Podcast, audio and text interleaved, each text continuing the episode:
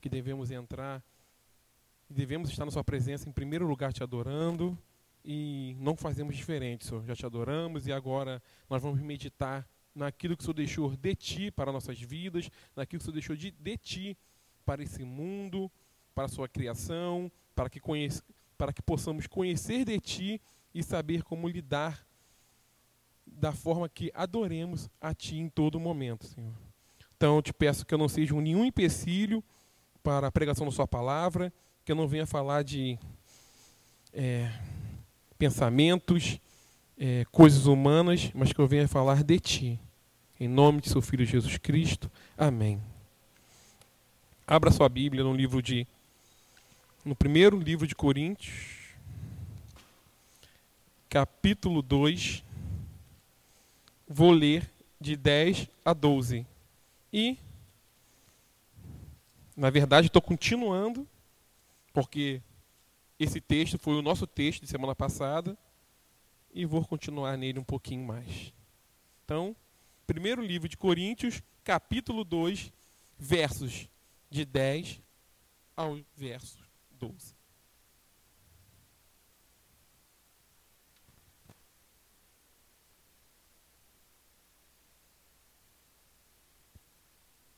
Todos? Diz assim a palavra do Senhor. Mas Deus nos mas Deus não revelou pelo Espírito, porque o Espírito a todas as coisas prescruta até mesmo as profundezas de Deus.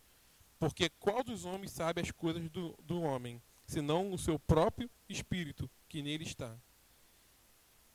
Assim também as coisas de Deus. Ninguém as conhece, senão o Espírito de Deus. Ora, nós não temos recebido o Espírito do mundo, e sim o Espírito que vem de Deus, para que conheçamos o que por Deus nos foi dado gratuitamente. E semana passada eu falei que a gente não podia, o que nós podíamos conhecer de Deus era só o que ele tinha revelado sobre nós. Disse que ele era infinito, se revelando a pessoas finitas como nós, e que a gente não poderia conhecê-lo exaustivamente, mas o que nós podíamos conhecê-lo estava na sua palavra, estava descrito aqui do que poderíamos conhecer sobre ele.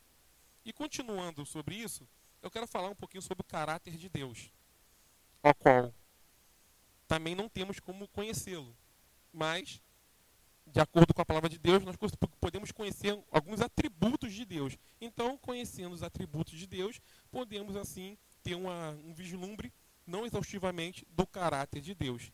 Eu quero começar lendo um resuminho que a Confissão de Fé de Westminster faz no seu capítulo 2, no ponto 1. Há um só Deus vivo e verdadeiro, o qual é infinito em seu ser e em perfeição. Ele é um espírito puríssimo, invisível, sem corpo, sem membros, não sujeito a paixões é imutável, imenso, eterno, incompreensível, onipotente, onisciente, santíssimo, completamente livre e absoluto, e tudo faz segundo o conselho da sua própria vontade, que é reta e imutável, e para a sua própria glória. É cheio de amor, gracioso, misericordioso, longânimo, muito bondoso e verdadeiro galardoador dos que o buscam. E, contudo, justíssimo e terrível em seus juízos, pois odeia todo o pecado, de modo algum terá por inocente o culpado. Então, nós temos um vislumbre aqui de todo um pouco do caráter de Deus e eu quero meio que desmembrar um pouquinho isso com vocês. Claro que o desmembramento não é vem da minha cabeça, isso foi de estudo, vi como outras pessoas que antecederam a mim fizeram esse desmembramento do caráter de Deus e eu quero dizer que, é, como já falei, que não é, é impossível se comunicar, saber tudo de Deus, mas o que podemos conhecer de Deus, ele revelou em sua palavra, e há dois tipos de, de atributos, que são os incomunicáveis, aqueles que Deus não comunica a nós, e os comunicáveis, que são aqueles que Deus comunica a nós. E nesse desmembramento, são cinco pontos, não vou falar dos cinco hoje, claro, porque dentro de cada um ainda tem outros desmembramento. Então, os cinco pontos são atributos que descrevem o ser de Deus, atributos mentais, atributos morais, atributos de propósito e atributos de síntese. Eu dividi, não foi na minha cabeça, como eu falei, e os, os atributos que estão que eu vou descrever com vocês, que vamos conversar um pouquinho, não são absolutos. Há espaço para diferença entre eles. O importante não é, não é, é a definição, a classificação deles, e sim colocá-los de uma maneira que seja apresentável e que a gente possa entender. Então, baseando-se nisso, foi o que eu fiz. Lembrando, lembrando vocês que a pessoa, de, a pessoa de Deus ela é integral. É, a divisão dos seus, dos seus tributos não, não é uma questão de grande relevância, mas é uma forma, de uma forma eficaz que possamos aprender a apresentar o caráter de Deus. Então, como eu falei, são divididos em cinco. Vou falar sobre o primeiro, que é atributos que descrevem o ser de Deus. E dentro desses atributos que descrevem o ser de, o ser de Deus, existem dois. Vou falar do primeiro agora, que é o atributo da espiritualidade. Do que Deus é feito? Será que é feito de carne como nós? Qual então o material que compõe o ser divino? Será composto de algum tipo de matéria ou pura energia? Ou ainda, de certo modo, puro pensamento? Se você prestar atenção nessas perguntas, são perguntas que o mundo aí faz e tem alguns que até afirmam que é, que Deus é energia, que é puro pensamento, que ele pode ter uma matéria. E eu quero ler com vocês um outro texto que está em João 4, vou ler do verso 21 ao 24. Está no Evangelho de João, capítulo 4, vou ler a partir do verso 21.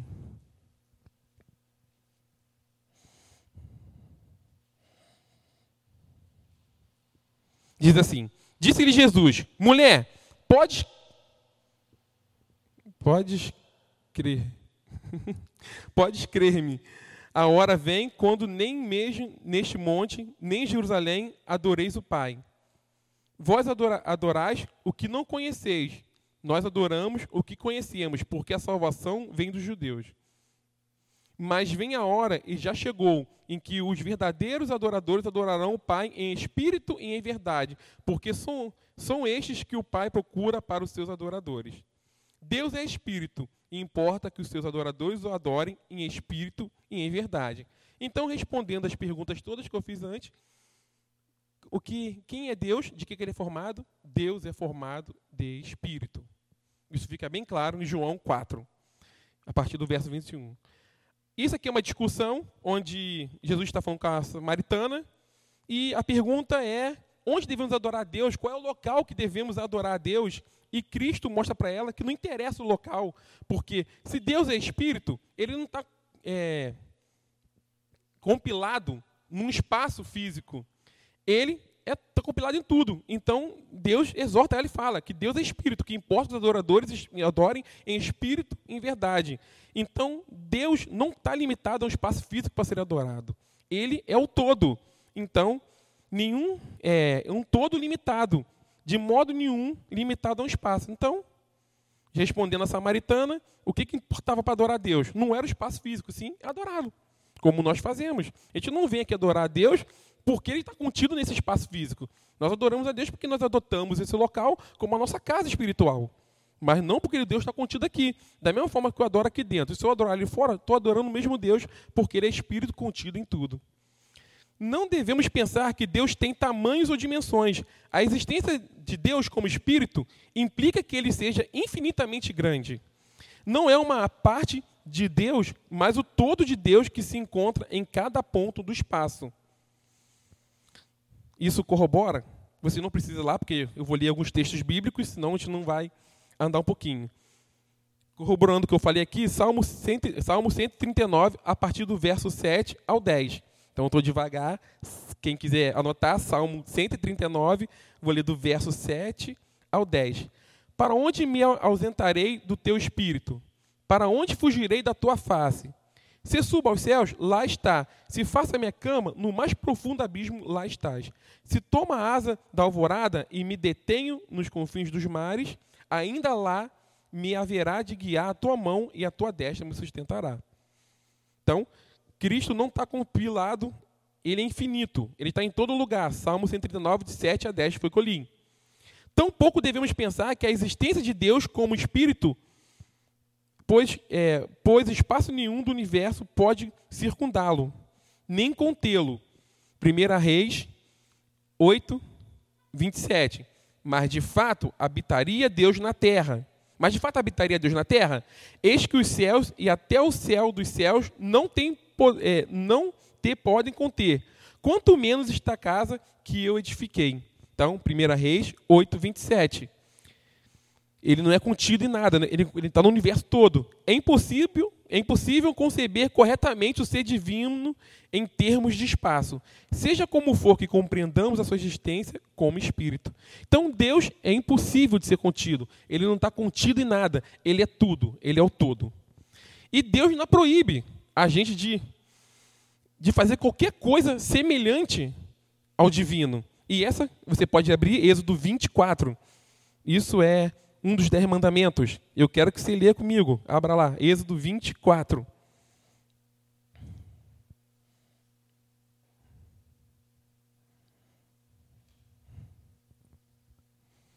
Diz assim: Não farás para ti imagem de escultura, nem semelhança alguma do que há em cima dos céus, nem embaixo da terra, nem nas águas debaixo da terra. O ser divino, diferente de tudo, diferente de tudo aqui, ele criou e, e representá-lo, seja com a sua criação, equivocadamente, concebê-lo como algo menor do que realmente é, essa afirmação é terrivelmente falsa sobre o conhecimento, a sabedoria, o amor, a misericórdia, a onipresença, a eternidade, a independência, a santidade, a retidão e a justiça de Deus, entre outros atributos. Retratar a existência ou o modo de ser do ser divino de forma semelhante a alguma coisa qualquer da criação é conceber a Deus de modo erroneamente enganoso e desonroso. Então, Deus proíbe. E se nós fazemos esse tipo de comparação, se nós trazemos esse tipo de comparação de Deus para, para objeto da criação, isso é desonroso para Deus. Então, eu não gostaria de falar, mas pegar Deus e colocar de uma forma de uma mulher num filme é desonroso para Deus. Ele não pode ser concebido como forma humana. Ele não pode ser representado como nenhuma forma da criação. Então, não há bênçãos. No filme, não há bênçãos no livro. Porque Deus está sendo desonrosamente apresentado nesse local. Deus não tem corpo físico, nem é feito de matéria, energia, pensamento ou outro elemento da criação, vapor, fumaça, ar ou espaço, nem sequer exatamente como o nosso espírito, que também é criado e aparentemente capaz de existir apenas num lugar por vez. Ou nós estamos aqui nesse corpo, ou estamos com Cristo. Nosso espírito não é onipresente igual Deus é. Deus é espírito, superior a toda nossa existência material. Deus é puro ser ou a plenitude ou essência do ser. Seu próprio ser é tão real que pode fazer tudo mais a vir à existência. E assim ele fez. E assim ele fez toda a criação. E assim ele criou o homem. E assim nos criou. Ele, o ser dele, faz nós existirmos. Dizer que Deus tem como atributo a espiritualidade é dizer que ele existe como ser que não é feito de matéria, que não tem partes nem dimensões, incapaz de ser percebido pelos nossos sentidos corpóreos e mais excelente do que qualquer outro tipo de existência. Porque Deus é espírito, o que podemos dizer e que esse porque Deus é porque Deus é espírito? O que podemos dizer é que esse é o modo mais elevado, mais excelente de ser. É uma forma de existência muito superior a qualquer coisa que conhecemos. Então, como eu falei, é impossível conhecer Deus exaustivamente. Então, eu não posso te dar uma resposta taxativa, mas eu posso dizer que ele é espírito, porque a palavra de Deus diz que ele é espírito. Então, se ele é espírito, ele não contém no todo, o todo contém nele. É o contrário. Essas considerações de, é, nos deveria ser atribuídas talvez num atributos incomunicáveis, porque se a gente não pode conceber Deus, Ele é Espírito, se nosso ser não pode senti-lo, não podemos vê-lo, de repente esse tipo, esse tipo de atribuição, atribuição de atributo não está no lugar errado? Eu não deveria estar conter no incomunicáveis, já que não se comunica? Não. O fato de Deus ser espírito não quer dizer que ele não comunica conosco. Nós podemos adorá-lo. Hum, você não precisa aí que eu agora vou ler bastante versículo. João 4, 24. Deus é espírito, e importa que os seus adoradores o adorem em espírito e em verdade. João 4, 24. No qual unimos com o Espírito do Senhor. Nós nos unimos com o Espírito do Senhor. Isso está em 1 Coríntios 6, 17. Mas aquele que se une ao Senhor é um espírito com ele. ao qual o Espírito Santo se une para dar testemunho da nossa adoração na família de Deus. Isso está em Romanos 8,16. O próprio Espírito testifica com o nosso Espírito que somos filhos de Deus. E no qual passamos, é, passamos a presença do Senhor quando morremos. Eclesiastes 12, 7. E o pó volta, volte à terra como o era, e o Espírito volte a Deus que o deu.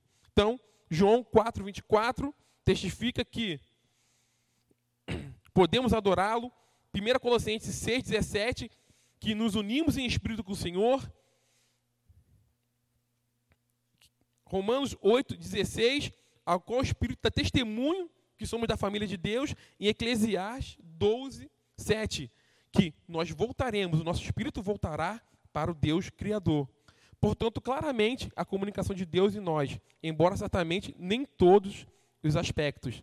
Então, esse é um atributo comunicável do Senhor, porque mesmo que ele seja espírito, e isso eu estou afirmando, porque a palavra de Deus diz que ele é espírito, nós não podemos nos comunicar com ele, mas nós temos relação, pessoalidade com ele. Por isso, é um atributo comunicável do Senhor. E o segundo atributo comunicável dessa noite é a invisibilidade. Dizer que Deus tem como atributo a invisibilidade é dizer que a essência integral de Deus, todo o seu ser espiritual, jamais poderá ser vista por nós, embora Deus se revele a nós por meio das coisas visíveis criadas. Nós não podemos ver Deus, mas as coisas criadas testemunham sobre o nosso Deus e nos mostram do seu ser. Muitas passagens de Deus, é, muitas passagens podemos ver essa relação de não visibilidade de Deus. João 6,46. Não que alguém tenha visto o Pai, salvo aquele que vem de Deus, este eu tenho visto. 1 Timóteo 1,17. Assim o Rei eterno, imortal, invisível, Deus único, honra e glória pelos séculos dos séculos. Amém. 1 Timóteo 6,16. O único que possui imortalidade, que habita em luz inacessível, a quem o homem algum jamais viu, nem é capaz de ver a ele a honra, o poder eterno. 1 João 4,12 Ninguém jamais viu a Deus. Se amarmos uns aos outros, Deus permanece em nós e o seu amor é em nós aperfeiçoado. Só que essas passagens todas foram escritas após Deus ter se manifestado, ter uma teofania de Deus em alguns momentos da história. Então isso fica meio confuso. Calma aí, Anderson. Você disse que é Deus é invisível, não podemos ver. Você trouxe versículos que corroboram e agora você está dizendo que Deus pode ser visto? Não. Que podemos ver é alguma variação da sua manifestação. E eu vou começar com o primeiro, começar com o primeiro texto, que é Êxodo 33, verso 11. E versos 20 ao 23. Falava o Senhor a Moisés face a face, como qualquer fala a seu amigo. Então voltava Moisés para o arraial, porém o moço Josué, o seu servidor, filho de Num, não se apartava da tenda. Verso 20. E acrescentou: Não poderás ver a face, porquanto homem nenhum verá a minha face e viverá. Disse mais o Senhor: Eis aqui um lugar junto a mim, e tu estarás sobre a penha. Quando passar a minha glória, eu te porei numa fenda da penha, e com a mão te cobrirei até que eu tenha passado. Deus, em tira, é, depois, em tirando eu a mão, tu me verás pelas costas, mas a minha face não haverá. Isso está em Êxodo 33, verso 11, depois do verso 20 ao 23. Podemos não ver Deus face a face, como é dito aqui. Deus fala que vai vir face a face, só que ele diz que se ver, vai morrer. mas alguma manifestação que nós chamamos de teofania, alguma presença do Senhor é possível ser vista, mas, claro, ele tem que permitir isso. E, para permitir isso, não pode ser face a face, não pode ver claramente, senão certamente você morrerá. Certo, de certo sentido, Deus não podia ser visto, mas alguma forma de manifestação, manifestação poderia ser vista, alguma parte de Deus poderia ser vista. E isso aconteceu com alguns irmãos nossos do Velho Testamento. Não o todo de Deus, mas alguma parte da sua manifestação foi vista. E Moisés, eu provo aqui em Moisés. Embora jamais venhamos a ver a essência integral de Deus, ele nos revela algo de si por meio das coisas visíveis. Conhecê-lo, de algum modo, é, há centenas de analogias tiradas da vida humana que nos mostra a ser conhecido. Há muitas analogias tiradas do mundo criado que nos mostra que podemos o conhecê-lo. E não precisa ir muito, porque se você pensar bem, se você olhar para toda a criação, não tem como você dizer que tudo que está aqui foi criado por mãos humanas. Então você tem que contemplar alguma coisa que seja muito maior do que você. E você tem que contemplar alguma coisa que não seja só maior. Tem que contemplar alguma coisa que tenha esse todo. Por quê? Se ele não tem esse todo, como é que ele pode criar?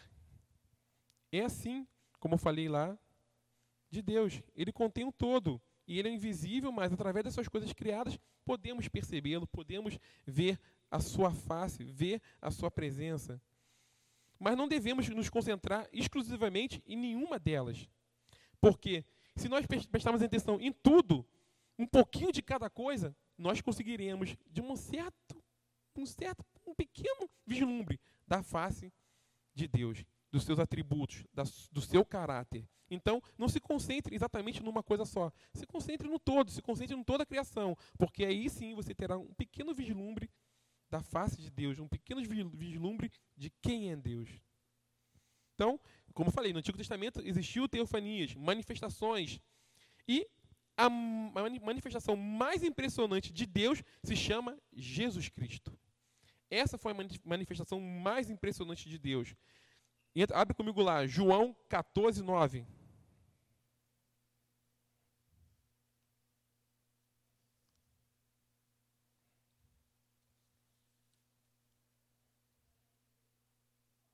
João Livro de Evangelho de João 14, 9. Disse-lhe Jesus: Filipe, há tanto tempo estou convosco e não me tens conhecido. Quem me vê, a mim vê o Pai. Como dizes, tu, mostra-nos, ó Pai. Então, Jesus fala com Filipe que eu estou contigo tanto tempo e você não pergunta quem é o Pai? Olhe para mim. Eu sou a face do Pai, eu sou a face do Criador, eu sou a face de Deus, eu sou o próprio Deus. Então a manifestação para aqueles que tiveram o grande prazer de conviver com Cristo, viu realmente a face de Deus, viu o Deus na terra. Nós só podemos, infelizmente, vislumbrar do que a palavra nos diz. Nós não podemos ter acesso ao Pai de. Desculpa, falar que não tem acesso ao Pai seria uma mentira. A gente não pode ter acesso à imagem ou à face do Pai diretamente porque nós não suportaríamos, nós não viveríamos. Acesso ao Pai nós temos, através da oração, através da, através da leitura da palavra, mas nós podemos ter um vislumbre de quem é o Pai através de Cristo Jesus. A imagem de Deus invisível, o brilhante esplendor da glória de Deus, é a exata representação da sua grandeza. Tudo isso nós vemos na presença, no ser de Cristo Jesus. Veremos Deus no céu?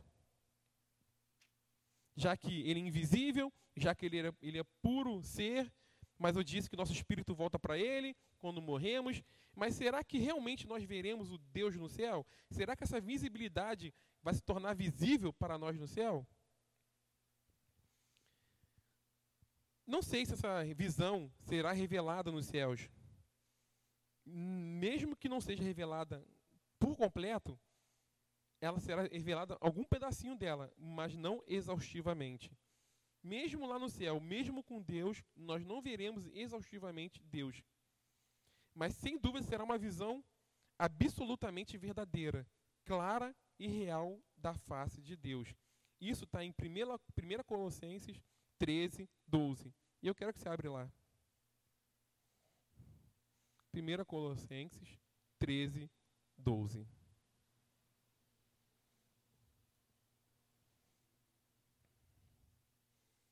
Primeira, desculpa, 1 Coríntios 13, 12. Foi mal, gente. Eu olhei para CO, acho que era Colossenses. Colossenses é CL, né? 1 Coríntios 13, 12. Me perdoe. Diz assim: Porque agora vemos como em espelho, obscuramente. Então veremos face a face. Agora conheço em parte. Então conhecerei como também sou conhecido. Então, nós vemos obscuro agora. Nós só podemos vislumbrar o que a palavra nos diz. Nós podemos tentar entender quem é Deus, tentar, tentar entender do seu ser. Veremos ele face a face quando estivermos lá no céu com ele, mas não veremos exaustivamente, porque como eu disse, ele é, ele é o todo. O todo contém nele. Então, se o todo contém nele, você não conseguirá vislumbrar ele todo, porque nós vamos estar contidos nele aliás, já estamos contidos nele e continuaremos contidos nele. Então, não veremos tudo, mas contemplaremos a verdade real de quem ele é. Veremos como ele é, os servos o servirão, contemplarão sua face, na sua fronte e o nome dele. Esse ver a Deus face a face significa a visão que nos faz bem-aventurados ou felizes. Olhar para, para Deus é, Olhar para Deus transforma-nos e faz-nos semelhante a Ele, porque havemos de vê-lo como Ele é. Isso está em 1 João 3,2.